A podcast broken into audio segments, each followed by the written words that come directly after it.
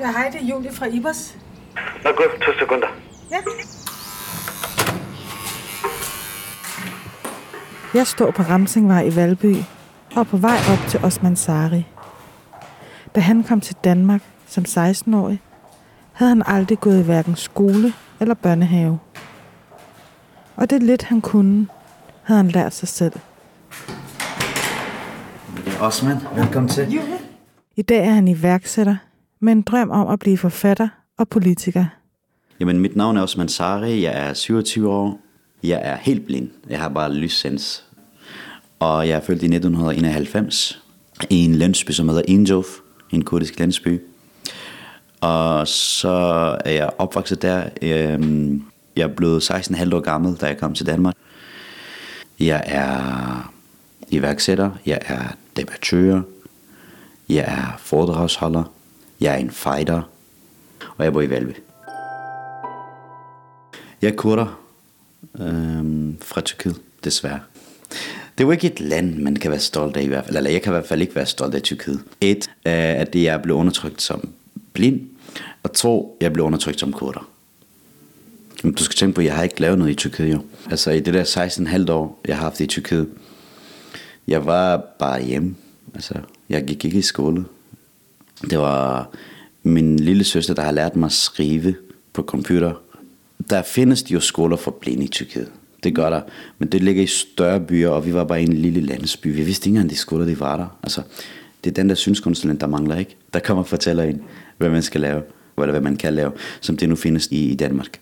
Altså, for, hvis jeg ikke sammenligner Danmark med Tyrkiet, så tror jeg ikke, I kommer til at forstå det. Altså, folk, der kommer til at lytte til den her interview, jeg tror ikke, de kommer til at forstå, hvad det vil sige at være blind i Tyrkiet. Fordi man er vant til det, der er her i Danmark jo.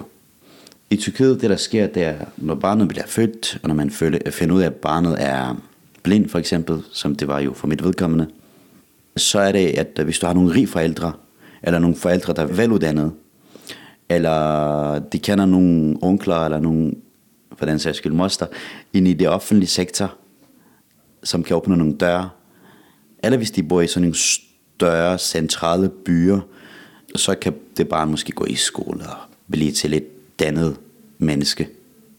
Ellers, ja, ikke rigtig noget. Du kan, ja, man kan ikke rigtig få noget øh, andet. Det var to tusind og otte, jeg kom til Danmark. Det skete jo på den måde, at min farbror, altså onkel, og min moster, de syntes, øh, at min far skulle komme til Danmark, i det vi ikke havde det så godt økonomisk, men også fordi vi havde en, eller det havde en blind søn, og det vidste godt, ja, Europa, det ville være det bedste for blinde. Så derfor de har sørget for, at min far kom til Danmark i otteoghalvfems. Så på den måde det skete. Men øh, det første glædelige møde, det var med socialrådgiveren Bente Warnrich på Instituttet for Blinde og Svagsynede. Hende, og så var der en sagsbehandler i Ballerup Kommune, som fortalte, hvad jeg kunne komme øh, i gang med. Og det, jeg skulle så komme i gang med, det var instituttet, ikke? Altså det, der skete, det var, da jeg kom til Danmark i to tusind og otte september. Fra to tusind og otte september til to tusind og ni april har der ikke rigtig været noget rigtig sådan interessant, kan man sige. Udover at jeg mødtes bare med nogle kurdiske drenge og sådan gik rundt og sådan noget. Det var, ellers det var bare sådan det samme-agtigt, ikke? Men jeg synes, vi skal snakke om femtende april to tusind og ni, onsdag. Den kalder jeg for min psykisk fødselsdag. Det er der, jeg starter på instituttet. Det er både min børnehave, vuggestuen, folkeskole, alt, hvad du sådan kender til fra dit eget liv. Fordi jeg har lært altså alt fra bundet, fuldstændig. Det, jeg har sådan lært overordnet, der har gjort, at jeg er kommet der, hvor jeg er nu, det var ligesom nøglen til hele mit liv, der man kan sagtens leve, selvom man er blind. Og hvordan det, altså vidste jeg ikke det? Jo, en ting er, at man ved noget, den anden ting er, at man virkelig prøver det på eget krop. Altså, jeg vidste godt, at blinde kan leve, men, men jeg har ikke prøvet det selv. Så for mig, livet var lige meget. Indtil den dag, som jeg snakker om, den femtende april to tusind og ni, onsdag. Jeg kommer aldrig til at glemme den dag. Jeg startede på Blindeinstituttet. Nu er det ikke for, fornærmet, øh, for at fornærme afrikaner eller noget, men jeg var ligesom en afrikaner, der ikke har spist i lang tid. Hvis du giver sådan en afrikaner hele buffet på en restaurant, så ville han hun spise det hele. Sådan havde det været for mig, da jeg startede på instituttet. Jeg skulle bare lære alt forfra, så det, det kunne godt gøre nogle gange, at lærerne eller personale kunne være træt af mig. Fordi jeg kunne ikke lade dem lære mig sådan de ting, jeg skulle have lært under ro og fred. Det skulle gå rigtig hurtigt. For at vende lidt tilbage til mit liv i, i Tyrkiet. Hvad har jeg egentlig lært der? Jamen det jeg har lært der, det var et sprog, som var mega anderledes end, end, end det jeg talte derhjemme. Altså min mors måde, kurdisk. Et sprog, som er fuldstændig anderledes end det, har jeg lært autodidaktisk. Tyrkisk. Fordi det officielle sprog i Tyrkiet er jo tyrkisk, ikke? Og kurdisk er forbudt. Så min søster har lært mig at skrive tyrkisk, og andre søstre har lært mig at tale dem. Sådan. Eller ikke kun søstre, men også medierne. Sådan. Generelt miljøet, når du er i Tyrkiet, så lærer du tyrkisk.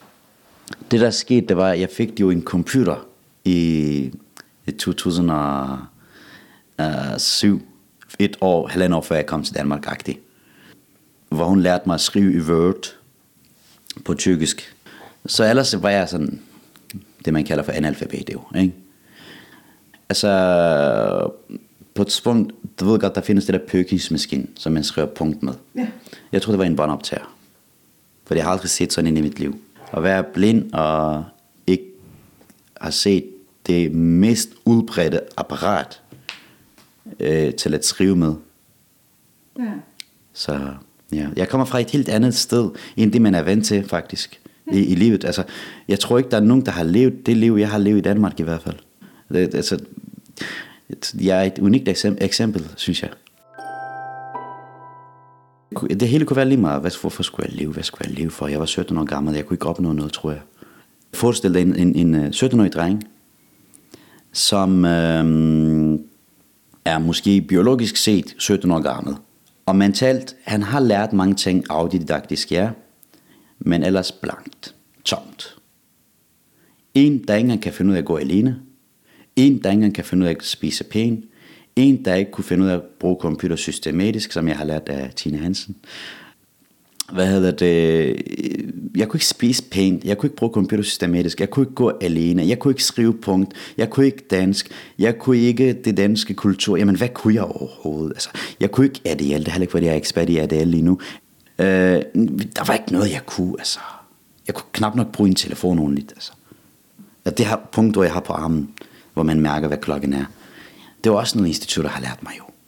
Altså, instituttet har lært mig kort sagt livet. Altså, lad mig sige det på den måde. Hvis man skulle skrive mit liv, så ville den have fra, fra fire væk til København. Fordi jeg var mellem fire væk i landsbyen jo. Øh, og så kom jeg til København. Jamen, så bliver man lige pludselig studerende, og iværksætter, og foredragsholder, og debattører, og youtuber, og sanger, og forhåbentlig på længere sigt forfattere og politikere, og jeg ved det ikke hvad. Jeg ved det ikke faktisk ikke. Jeg tror, det der gør mig lykkelig, det er at opnå mine mål. Være sammen med min familie, være sammen med mine venner, og ryge vandpibe, og synge. Der er mange ting, der gør mig lykkelig faktisk. Mine faglige planer, bare gør det samme ting, ting, som jeg gør, og man får mere succes med det, og så tilføjer jeg også to titler, som er politiker og forfatter. Øhm, hvad kunne du godt tænke dig at skrive? Faglige bøger. Sådan sociologiske bøger, bøger om selvudvikling og politiske bøger. Så vil jeg skrive en uh, selvbiografi. Og så jeg er i gang med at sætte en vikarbyrå op. Uh, altså lige nu, det er mig selv, og så har jeg en kvinde, som er meget dygtig til at hjælpe mig med alt muligt, og så har jeg min assistent, og, som man kan få af kommunen og sådan, du ved. Se, iværksætteriet er jo et teamsbaseret arbejde, synes jeg i hvert fald, især hvis du er blind. Du skal kunne finde ud af at sætte folk i gang med at hjælpe dig. Jeg tror på, det kunne lade sig gøre, og jeg har ikke så meget frygt generelt. Jeg er en meget frygtløs menneske. Hvad mange ting angår. Ikke alt, men mange ting. Så troen og frygtløshed og viljestyrke, fordi man kan jo sige, I har jo to oversprog på dansk, hvor I plejer at sige, bro flytter bjerge, og så der var der vilje der vej. Det er jo det, er jo det oversprog, der har været min, min lys, hvis man kan sige sådan. Dem, der har en drøm, dem tillader jeg mig til at være mega provokerende overfor. Provokation, det er Osman Saris mellemnavn i øvrigt. Altså, bare gør det. Jeg ved godt, det lyder pisseirriterende. Folk vil slå mig måske for den her provokation. Men det er bare det. Bare gør det. Det kan godt ske. Det kan godt lade sig, fordi i Danmark, der findes mange muligheder. Jeg har et godt råd til Dansk Blindsamfund og så Instituttet og mange andre instanser, der har med synshandicap at gøre. Jeg synes, der er alt for lidt fokus på iværksætteriet, fordi det er en fantastisk mulighed for mange iværksættere. Så er der ikke det der fordom med at øhm, komme på arbejde osv. Det er med til at supplere øh, fordom, fordi vi, vi møder jo masser af fordom, øh, når man skal have et job som synshandicappet. Så kan du bare stifte dit eget. Så, så er det dig, der er dit, der er dit eget herre eller fru. Men øh, tusind tak, fordi jeg måtte komme og besøge dig. Selvfølgelig. Selvfølgelig. Det skulle være en anden gang. Inspirerende historie.